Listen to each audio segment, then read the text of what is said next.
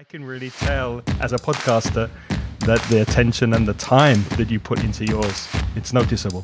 It's also a method for me. It's my personal language learning method because as I re-listen to it, then I can memorize small snippets and I try to implement it into my speech because yeah, I, I don't I don't need to talk too much. I can. No, we're we're already going into the content. Yeah. yeah, yeah, yeah. Daniel, it's fantastic to talk to you. Thank you so much for your time today to speak to me and share your knowledge with my audience. How are you? I'm really pumped. Thank you very much for for reaching out to me to to make this uh, Swapcast. It's really a great topic, actually. It's uh, it's really connected with me. This topic, actually, because I started out with my fluent podcast because of my disfluencies. well, we'll talk about disfluencies in a few minutes, but that's the first thing I wanted to ask you, Daniel. How would you describe your podcast, which is called My Fluent Podcast, to someone who's never heard it? Greg, actually, maybe it's strange what I am telling you now because, in my opinion, even I, I, I can't, I, I can't put my finger on what it is, but what I can tell you is that it's about the love of of learning languages. And sometimes people they think that it's about learning english specifically but that's actually not true. So the goal is to inspire people to to learn languages and also to get to know maybe people who are podcasters who are learners who are teachers I try to show the human being behind them. Maybe it's not always that obvious because, of course, I try to to show maybe um, specific methods. For example, I, I will give you an example. There was a guy called Vince from the Philippines, and he told me that he would listen to podcasts at the three times speed. Wow. it's incredible. And then my goal was to research if this could be like a method to improve in our target language. And that's what that was like the theme of the episode. Yeah. And sometimes I also give the microphone to other people and then they they will do their their thing, right? That's yeah. incredible. I often tell my students to slow down the podcast to 0.5 speed, not to speed it up to more, because their problem is often listening. But apart from your motivation in the podcast for language learning, languages in general, I also also notice an underlying love and motivation of podcasts. So were you a podcast listener before you started my fluent podcast as a way to mm-hmm. improve your listening skills? Yes, I was I was an avid podcast listener. Actually, when I was listening to podcasts in the beginning, nobody else knew what a podcast is, right? So my friends, my relatives, and I was really motivated. This this was really a love for me. And yeah, I, I wanted to to make my own podcast, but then I thought I can't do it in German because this is maybe also strange because I have a strange relationship with my own dialect because I am speaking Swiss German and even in, in Switzerland, my dialect is supposed to be very exotic. Mm-hmm. So in a way, I was ashamed to to podcast in in standard German because everyone would know, right? Because if I am just saying one single word, every everyone knows from from where I come from. I don't yeah. know if you can relate with, with me a little bit, but I'm I'm trying to think of a parallel. Maybe it would be me podcasting for an American or Canadian or Australian audience as an Australian or an American, and they know that my accent, even though I speak the same language, is from a different place. Something yeah. like that. Yeah. yeah, or maybe yeah, someone from from Scotland who has maybe a very thick accent, and and then people would listen to it and they they wouldn't understand, right? So. Yeah. And then Yeah. then I decided to make it in English, but the problem was I was not able to speak in English, and also that was a reason to start out so that I can become a fluent speaker, right? Because I, I was not able to speak freely. Um, this maybe comes also because I am an introvert. I am not an outgoing person. And even in my mother tongue, I am rather a person who likes to be maybe listening to others, right? And I'm not a person who, who shares his opinion to everyone, right?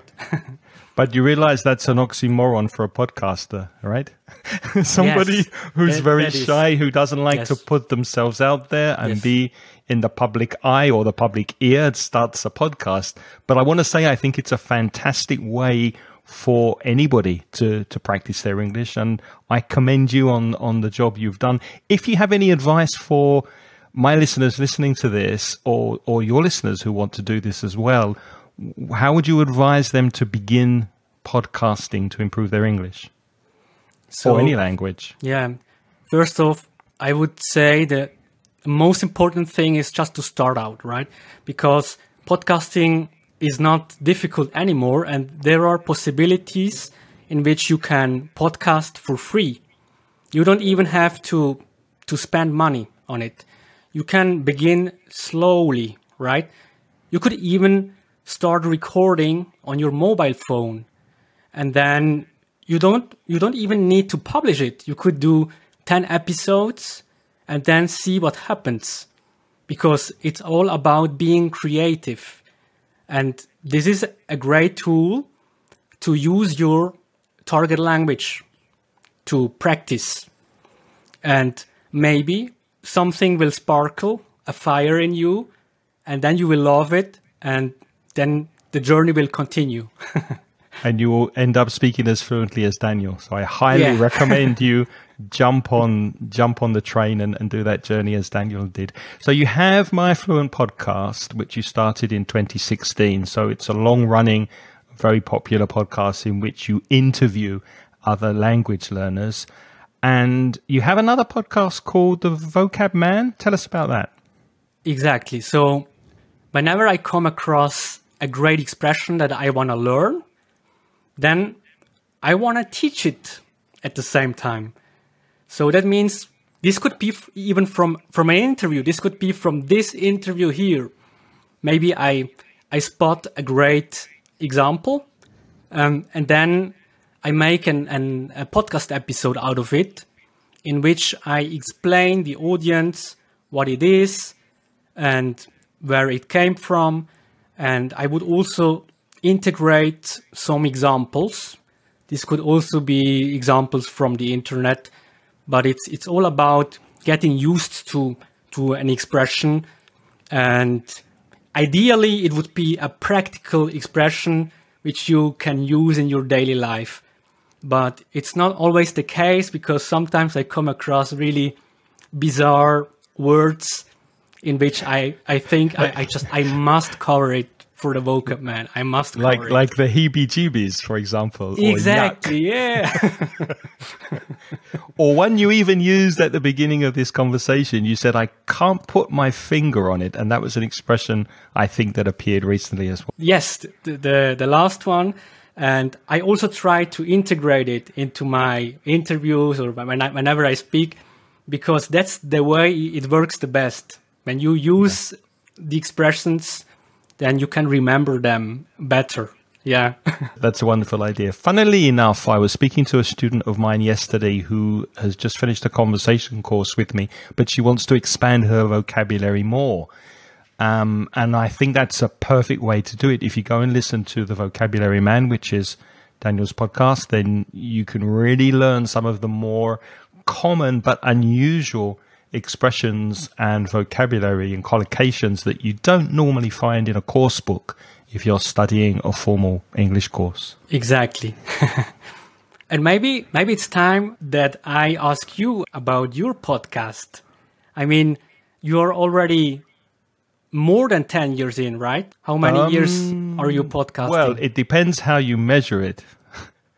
If you want to talk about the podcast as it more or less is now, which I'm I'm quite happy with and I think it works, then I think we have to go back to 2014. So that's 8 years, is it? But I started before that. I started creating audio for the website and just putting MP3 f- files on the website on mansioningles.com. And then I started doing a solo podcast, just me, which wasn't very good. So I don't really count that because it was boring and I was basically reading a list of exercises, vocabulary and grammar exercises that was putting me to sleep. So uh, don't go and listen to that. It wasn't very good. But when I started with my co-host Reza, then from 2014, yeah.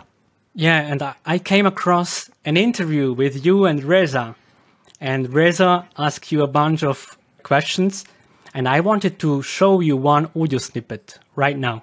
So let's check it out right now. Craig, what do you see yourself doing in 10 years' time?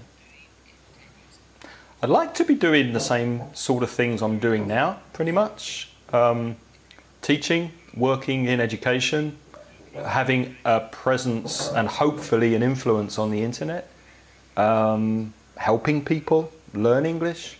Mm-hmm. Well, Craig, it's been a pleasure talking to you. And to you. So, what do you think, Thank Craig? You so, Thanks. almost eight years passed, and now did the prediction come true?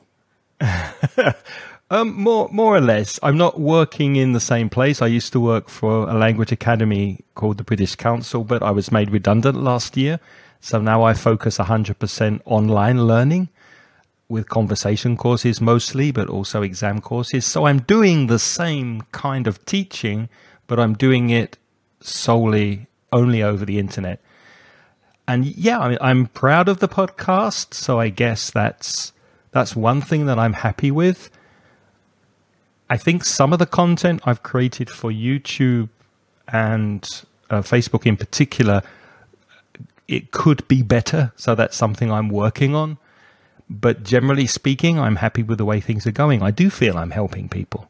And that's one of the joys of teaching. And I think English teachers listening to this hopefully will agree that you're never going to be super rich, but you do get a lot of job satisfaction at the end of the day because you're you're helping people get promoted, get jobs, pass interviews, pass exams, and get on in life and yeah. communicate. So I think that's a good thing. And I mean, you receive a lot of feedback, and also your listener they send in audio records all the time. It's it's incredible. Yeah, the audio recordings they they they put petrol in my tank, so to speak. They they really keep me going and, and keep my co-host Reza going as well. When we hear from listeners who have achieved something because they got a higher level of English, whether that be, as I said, promotion or a new job, then that really makes us happy.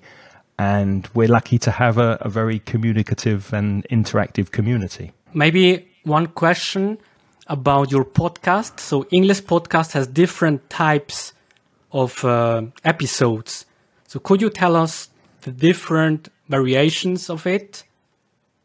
Well, it was born as a co hosted podcast with myself and Reza, and that's been the majority of the episodes. The bulk of most of the episodes, Reza and I will speak about or teach or introduce and practice grammar, vocabulary, pronunciation, and different aspects of English. Most of those ideas come from our community, so people who send in feedback and questions. We answer them on the podcast. And occasionally, like here today, I'll bring people on and introduce them to our audience because I think it could benefit them. And I mix in, I've been mixing in more of these interviews recently. But if you go back to 2014, maybe even 2013, I did do more interviews, but for some reason I, I stopped for a few years. And now we're trying to bring in some more people and mix it up a bit and introduce people to our audience. And how do you think can the listeners get the best out of these interviews when they are listening to them? Well, people learn in different ways, and some people are very methodical. So, if they find our podcast, and we've got over 400 episodes now, I think 430, and if they realize they like it, they'll go back to number one and the first ones are not very good. so they they'll start listening from the beginning in a methodical way.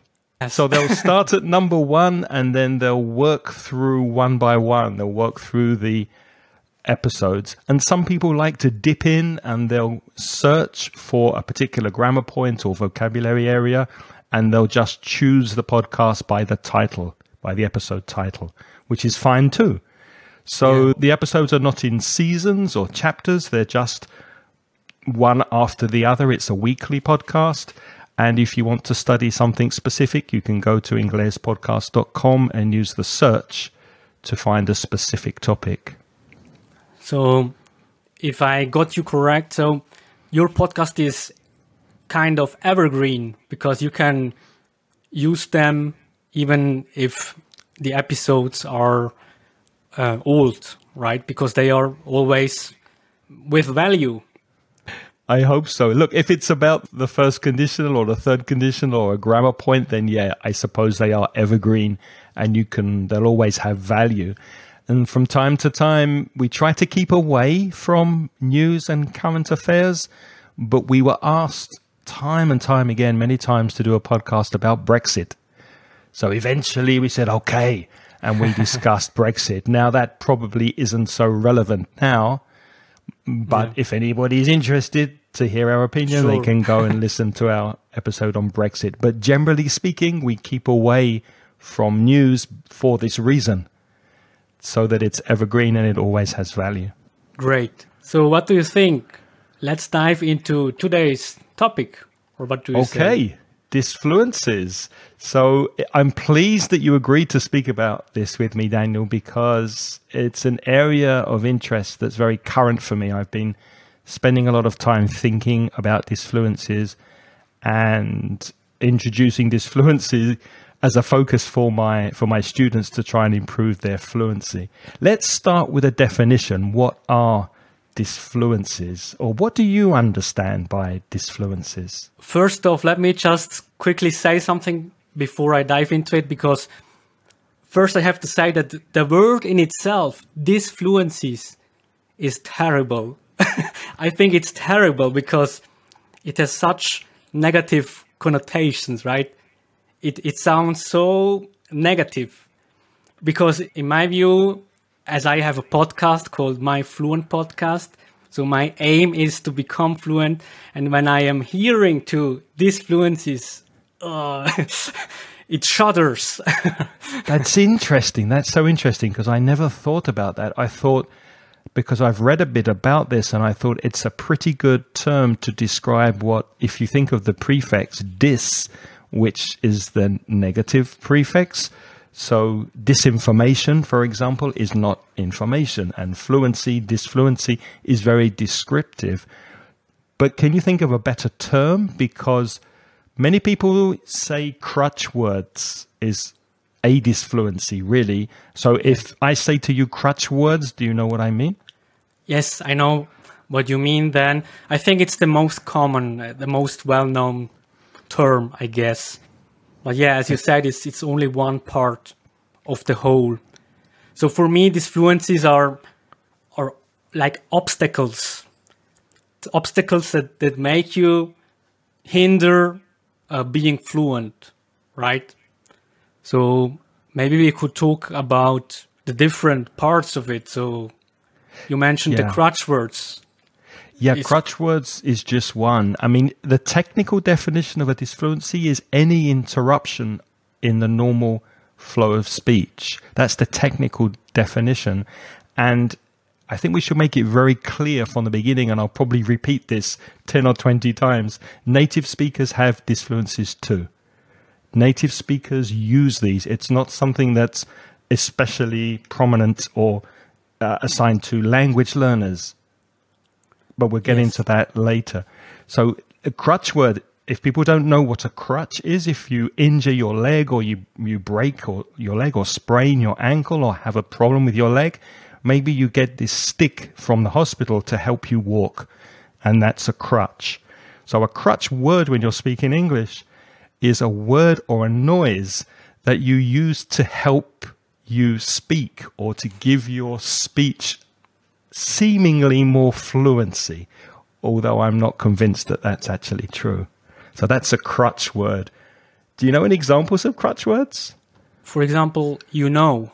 You know is the classic, I think. And also this, I don't know if, if it's a word, it's the ums, right? Uh, mm. Mm. I guess depending uh. on your language, it differs maybe. Yes. Yes, it's slightly different. For example, I teach a lot of Spanish students. I live in Spain, so it's slightly different. It's more like eh, eh, which is a higher pitch and a slightly different sound, but it has the same function. But you're right, it's words, anything that fills the silence or gives you time to think before you continue speaking. Another one that's really common, especially in American English, is like. So oh, I yes. said like to him, like he was going like to the shops, and then like he said like, and it's something that goes inside the sentence and affects the fluency. I noticed that in my interviews I say a lot right in the end of my questions. Right. I also say a lot like, and it bothers me. It bothers me not during the interview, but when I am editing the interview and then I notice them and it just it bothers me. Do you remove it when you're editing? I remove some of them because I think it's not fair to remove everything because that would be cheating, right? Because every everyone would think that that I am 100% fluent and, and that's just not right. I agree. I agree. My crutch word is so. I tend to begin far too many sentences with so. And it's just not necessary. It's a word that really annoys me, really bothers me. And like you, I, I remove some of them because it annoys me so much, but also I leave some in because it also serves as a way to change the topic of conversation. You want yeah. to change what you're talking about and move on to another topic, and you use the linking word so. It has its function. But there are other ways that you can be a bit disfluent in your speech. You can repeat words. I I think you you should should practice like that. You can elongate the vowel sound.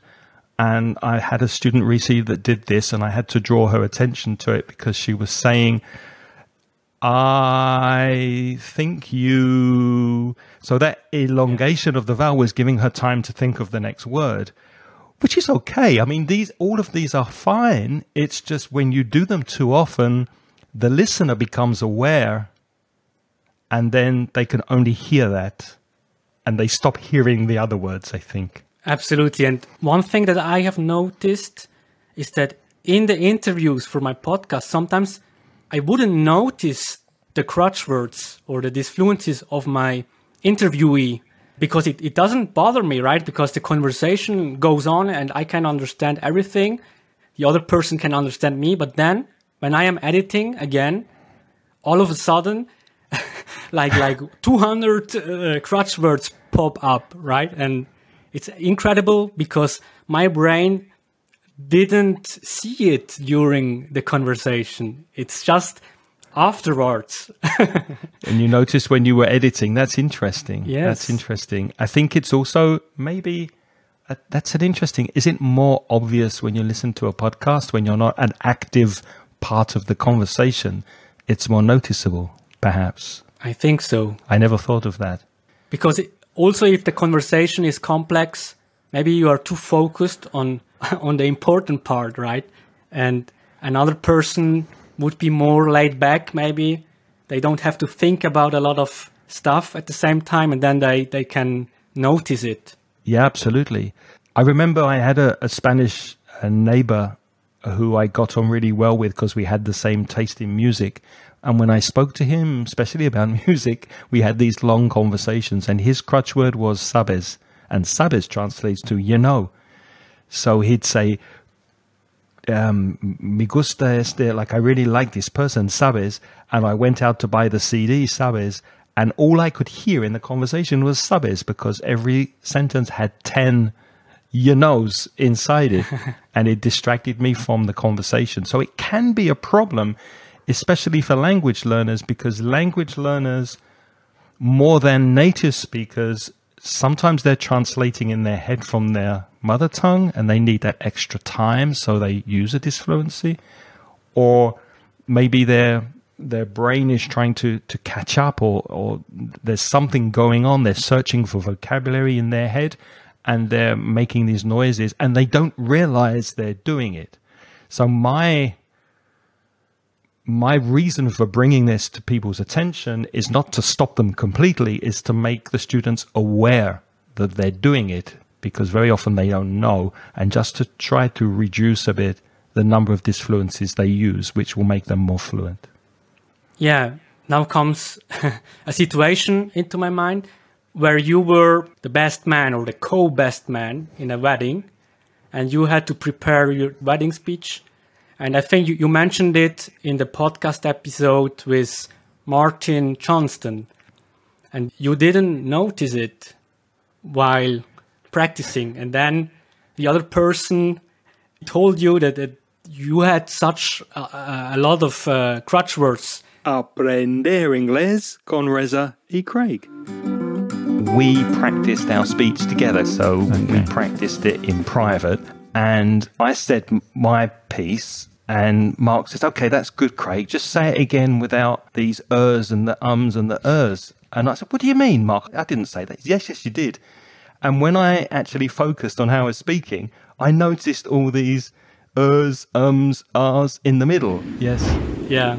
Exactly. It's a bit like you need to be told. It's a bit like you're walking around with a piece of lettuce in your tooth or a piece of tomato and somebody say, Hey, you have something in your tooth. Oh, thank you very much. It's that kind of thing where if nobody tells you, like I didn't know I was saying so many ers, ums, ers. And yeah, when I realized, then I tried to reduce them a bit. So, shall we speak a little about how people can reduce these disfluencies if they are noticing that they're using crutch words or yes, uh, um, er. So one thing I suggest is just slow down, and I spoke about this with on that podcast that you mentioned, Daniel, with Martin. Just to slow down your speech, don't rush. Maybe you feel a bit nervous when you're speaking a second language, but even so, try to, to slow down as much as possible. And it's okay to leave pauses. If you pause instead of uh, then it creates a, an effect that's almost magical because the listener will lean in to the conversation and be more attentive, waiting for you to say the next thing. So pauses are your friend. Don't be afraid of silence when you're speaking. Yeah, or instead of silences, you could also use expressions like "I've lost my train of thought." So there are many similar expressions which buy you time. So when, when you are familiar with them, you can use them and it gives you time, like one second or so. So instead of saying, um, you could say, Greg, what a fantastic question you asked me, or something like that. Then this gives you also one second time instead of saying, um, um. exactly, exactly. And if you listen to native speakers, they tend to have their own strategies and techniques for that kind of thing. One friend I have who's also a podcaster uses the word interesting a lot. So if somebody says something to give him time to collect his thoughts, he'll say, hmm, interesting. Yes, let me think. Those kind of space fillers to give you time before you answer. They're very useful. And maybe you could work on your pronunciation because sometimes when I don't know how exactly the pronunciation is, then I overthink stuff and that makes me slower. Yeah, it's like I'm getting stuck, right? So whenever you come across a word that you are not familiar with, you can practice it, you can learn the pronunciation, and the next time uh, you will be more fluent. How do you think people can use technology to improve their fluency? So, for example, they can record themselves.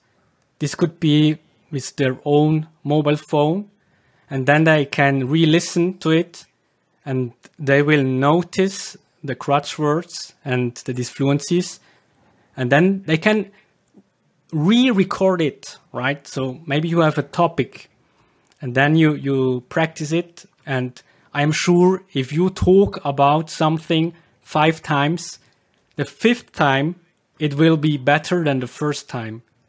Maybe spe- some specific apps.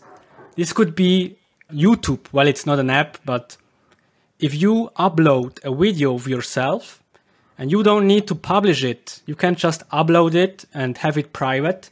And then you can make the subtitles. YouTube will do it for you.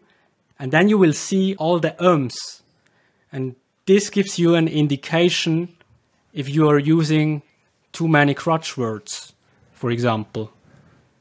Can I just make a comment based Yes. on, on that Sure. that idea? Because uh, Descript, I think, is a an, an app that you know as a podcaster. Descript is well, how would you describe it? It's a podcast editing software suite that also has voice to text. So if you want, you can. Descript will transcribe your words into text, and you can see, as you just said with YouTube, exactly what you've just said. But you probably know this, Daniel. This Descript software also has a function that can remove your ums and your ers and your ahs, those disfluencies. And I've listened to podcasts that apply this feature, and it sounds terrible because it doesn't Yes. sound so fluent. It sounds false. It sounds robotic. So again, I'm going to say it. Don't over obsess about these disfluencies because they do occur with native speakers. I just wanted to make that clear so that people don't think they have to be absolutely perfect. Yeah, absolutely. Maybe at this point I could show a little audio snip of Keanu Reeves because he's using a lot of crutch words. Good idea. Well, first of all, I would like to ask you because you're such a famous actor. How do you do to manage the ego? Oh, um, you know, uh, for me, I, I just, uh, I know I'm a pretty simple guy. You know, um, you know, I, ever since I was a young kid, I, I wanted to act. You know, I started professional acting when I was 15. Um, and, you know, I've been really lucky to have the chance to have a career. And, um, I don't know, I just have always tried to keep it simple. So what do you think, Greg? Is it okay to to use that many crutch words as an actor? Is it okay? I first of all, let me say I'm a huge Keanu Reeves fan, so I don't want to crit- I don't want to criticize him too much. But in my opinion, I think eight or nine yenos in 45 seconds for somebody whose uh, speech is part of their profession, I think is too many. Maybe it's him because he is a cool guy. Maybe he's doing it on purpose to give that laid back, relaxed vibe and impression. Maybe if the interviewee was somebody like Anthony Hopkins, he wouldn't get so many you knows and disfluencies. Now, one one int- before I get what you before I ask you for your feedback on that, I want to add one more thing. Imagine that Keanu Reeves is a lawyer or a, a pilot or somebody who's who needs to inspire confidence and integrity. If they're saying, you know, um, well, I don't know, and they're sounding so unsure of themselves, it affects the way they project themselves to the public. Yeah, What do you think? absolutely. And I think that, for example, there is a little problem when we are consuming, let's say, movies or series. You don't see crutch words, so maybe this is misleading a little bit because we think that it's not normal, and it is. It is normal, as we could see in one example, but there are many more examples. So, do you think he's doing it on purpose, or you think that's the way he normally speaks? I think it's just Keanu Reeves, how he is. Maybe. I'm not sure. I'm not convinced. I think I have to check out some more natural interviews to see if he he speaks like that. But I'll come back to you on that. I'll check it. okay, where were we? Yes, um, we spoke about YouTube. We spoke about Descript. You made the wonderful suggestion of using mobile phones that everybody has in their pocket to record and record again and record again and be critical when you listen back to your recordings and ask yourself the question, how can I improve this? Have I mispronounced uh, some vowel sounds or a word? Can I improve my, am I making too many ers, ums? Am I too hesitant in my speech? And another suggestion is to use apps like Siri and Google Assistant or Alexa, the lady in the tube who uh, can listen to your English, obviously change it to English if English isn't automatically programmed in these devices. And if the device has a problem understanding you, then maybe you have to tweak or change a little the way you're pronouncing words. And of course, if you're using too many disfluencies and crutch words, it also may have a problem understanding your commands. This button, the microphone on the bottom, that's a. Now, as you speak, it will just write for you. And you can change, you can add. Now you can see it's in Spanish. And now, if you speak, you have to speak in Spanish because if I continue to speak in English, it, oh my God.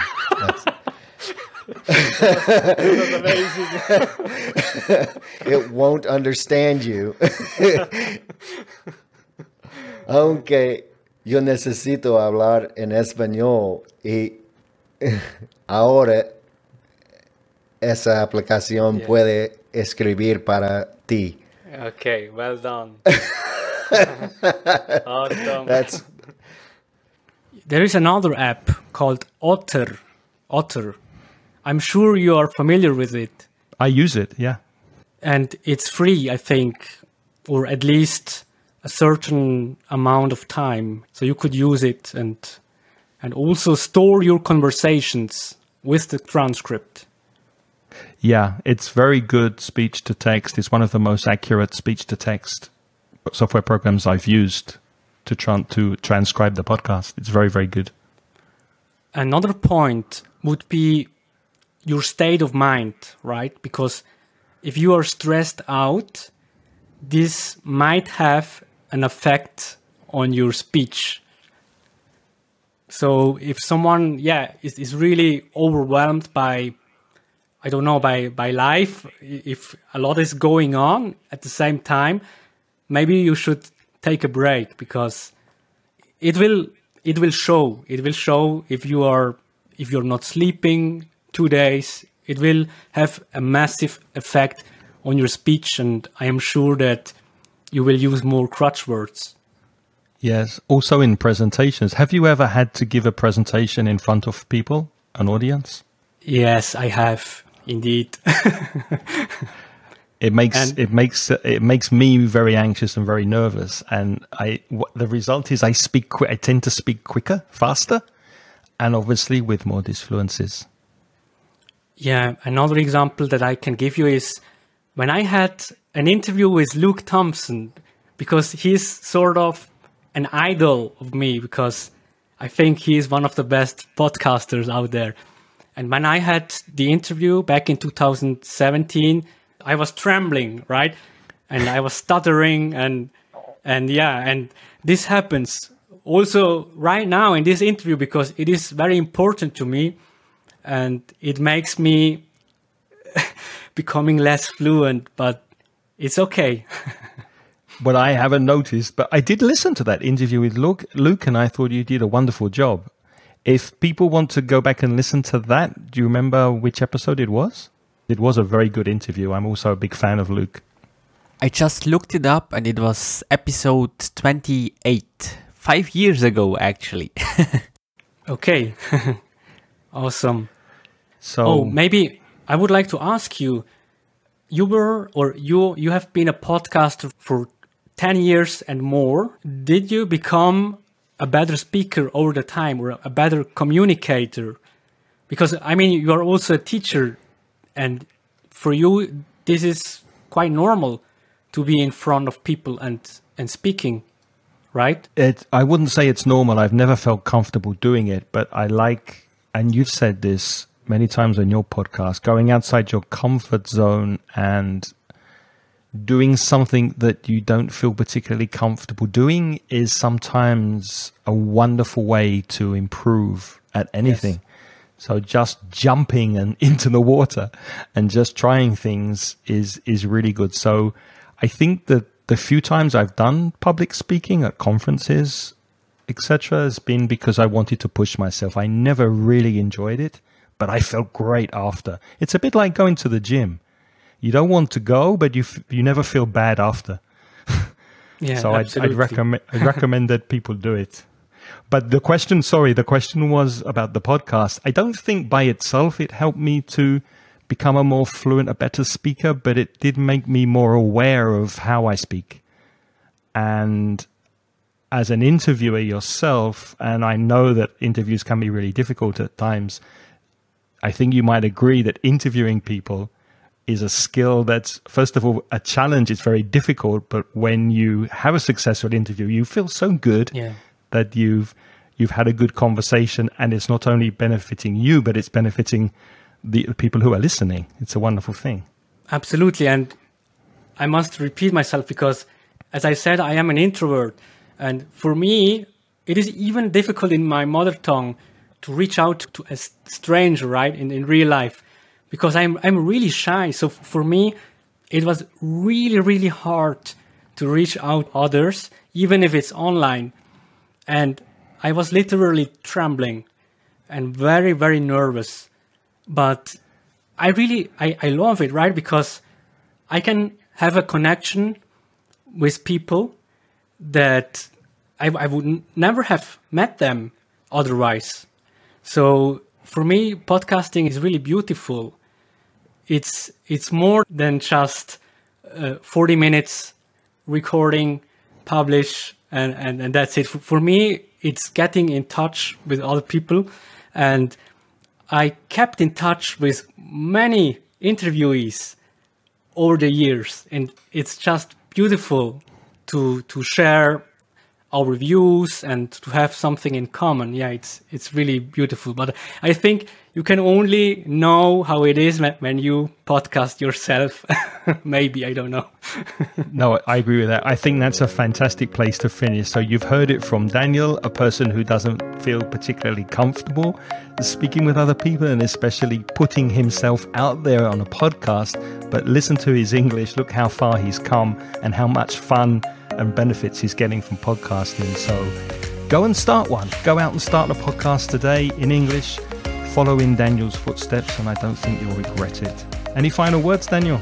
No, I just wanted to say that, yeah, anyone grab a microphone and push the record button. And if you have any questions, I can, of course, help you to set up your own podcast. Okay, Daniel, thank you so much for your time today. It's been an absolute pleasure talking to you finally, and uh, I hope we'll stay in touch. Maybe in the future we can get on online again and do another chat to to both our audiences. It was really great. Thank you, Greg. And uh, yeah, we keep in touch. Okay, bye bye.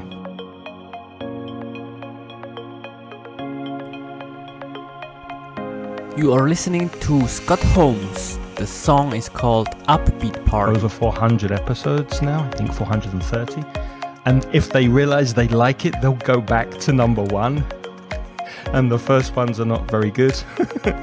so they they'll start listening from the beginning and they'll method, methodic oops, in a methodical well, I can't say the word. Can you help me, Daniel? Can you describe it? Method methodically. With method without aim, maybe. No, no, with a method. Meth- when you're methodical about something, then you work through something in a methodical way. Yeah, I couldn't pronounce that word. That's terrible. You see, we're constantly learning. Yeah. So they'll start at number one and then they'll work through one by one. But you realize that's an oxymoron for a podcaster. Somebody yes, who's very that, shy, that who is. doesn't like to put themselves out there and be in the public eye or the public ear starts a podcast. I think I give you the lead, right? Because, I mean, you're the teacher, I am the English learner. You say that, but um, I don't know. I think your English now is at a level where you don't have to say that anymore. I think you're quite capable of, let's say, being on an equal footing with me now because I'll probably use some disfluencies during the conversation, and and uh, we can just talk like we've been talking now. I think that was exactly the moment when I started to sweat.